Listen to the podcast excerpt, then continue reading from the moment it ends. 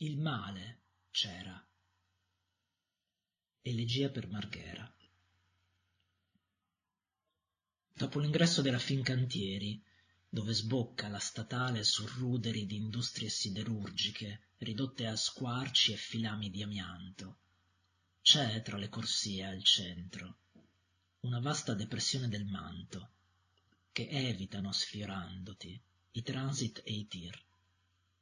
Le piogge e i freddi l'avranno scavata e ora è tutta ricolma di acqua, stagno di unto iridato a riflettere le gru e gli stralli, il cielo dato in affitto verso i depositi del petrolchimico e i grigi sguanci della torre Hammond, l'ex refrigeratore della Montecatini.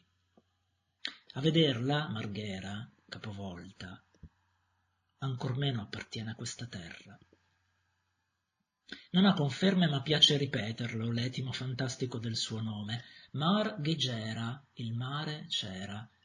Traddarsene dove è stivato l'Adriatico in vasche per le acque di raffreddamento, mentre dietro ai cancelli svettano ai venti le navi da crociera pronte alla fuga, sulle onde rimaste nei mari degli altri. Sotto il sole, dopo gli scrosci rancidi, gli operai cingalesi che sciamano, finito il turno dalle otto alle sedici, l'incontra oggi soltanto Fabio, perché è uscito prima del tempo dalla Acrobite, consulenza informatica, dove è sistemista da ottobre.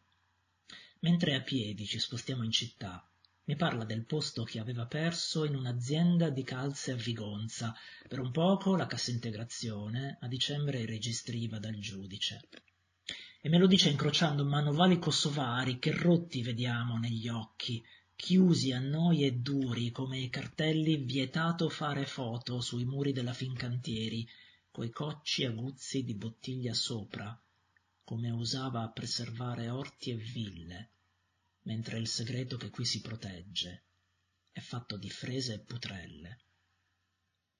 Ormai alle spalle ci lasciamo il Vega, il parco scientifico e tecnologico, costruito per rilanciare Porto Marghera 2.0.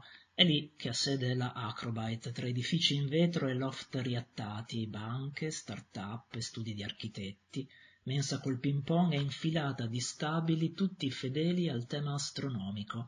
Dall'Ibra, dall'Antares, dall'Auriga ci si affaccia in giacca e cravatta, casual magari il venerdì mentre sgusciano le auto di chi investe in e-commerce e nanotecnologie.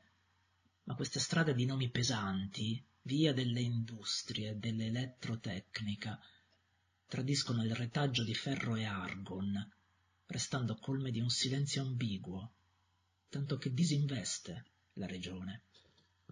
Sui marciapiedi dissestati, dove nessuno mai cammina, lungo le vecchie rotaie ridotte a parcheggi, tra gli hangar scheletrici e gli sterpi che ramificano sulle banchine a discarica.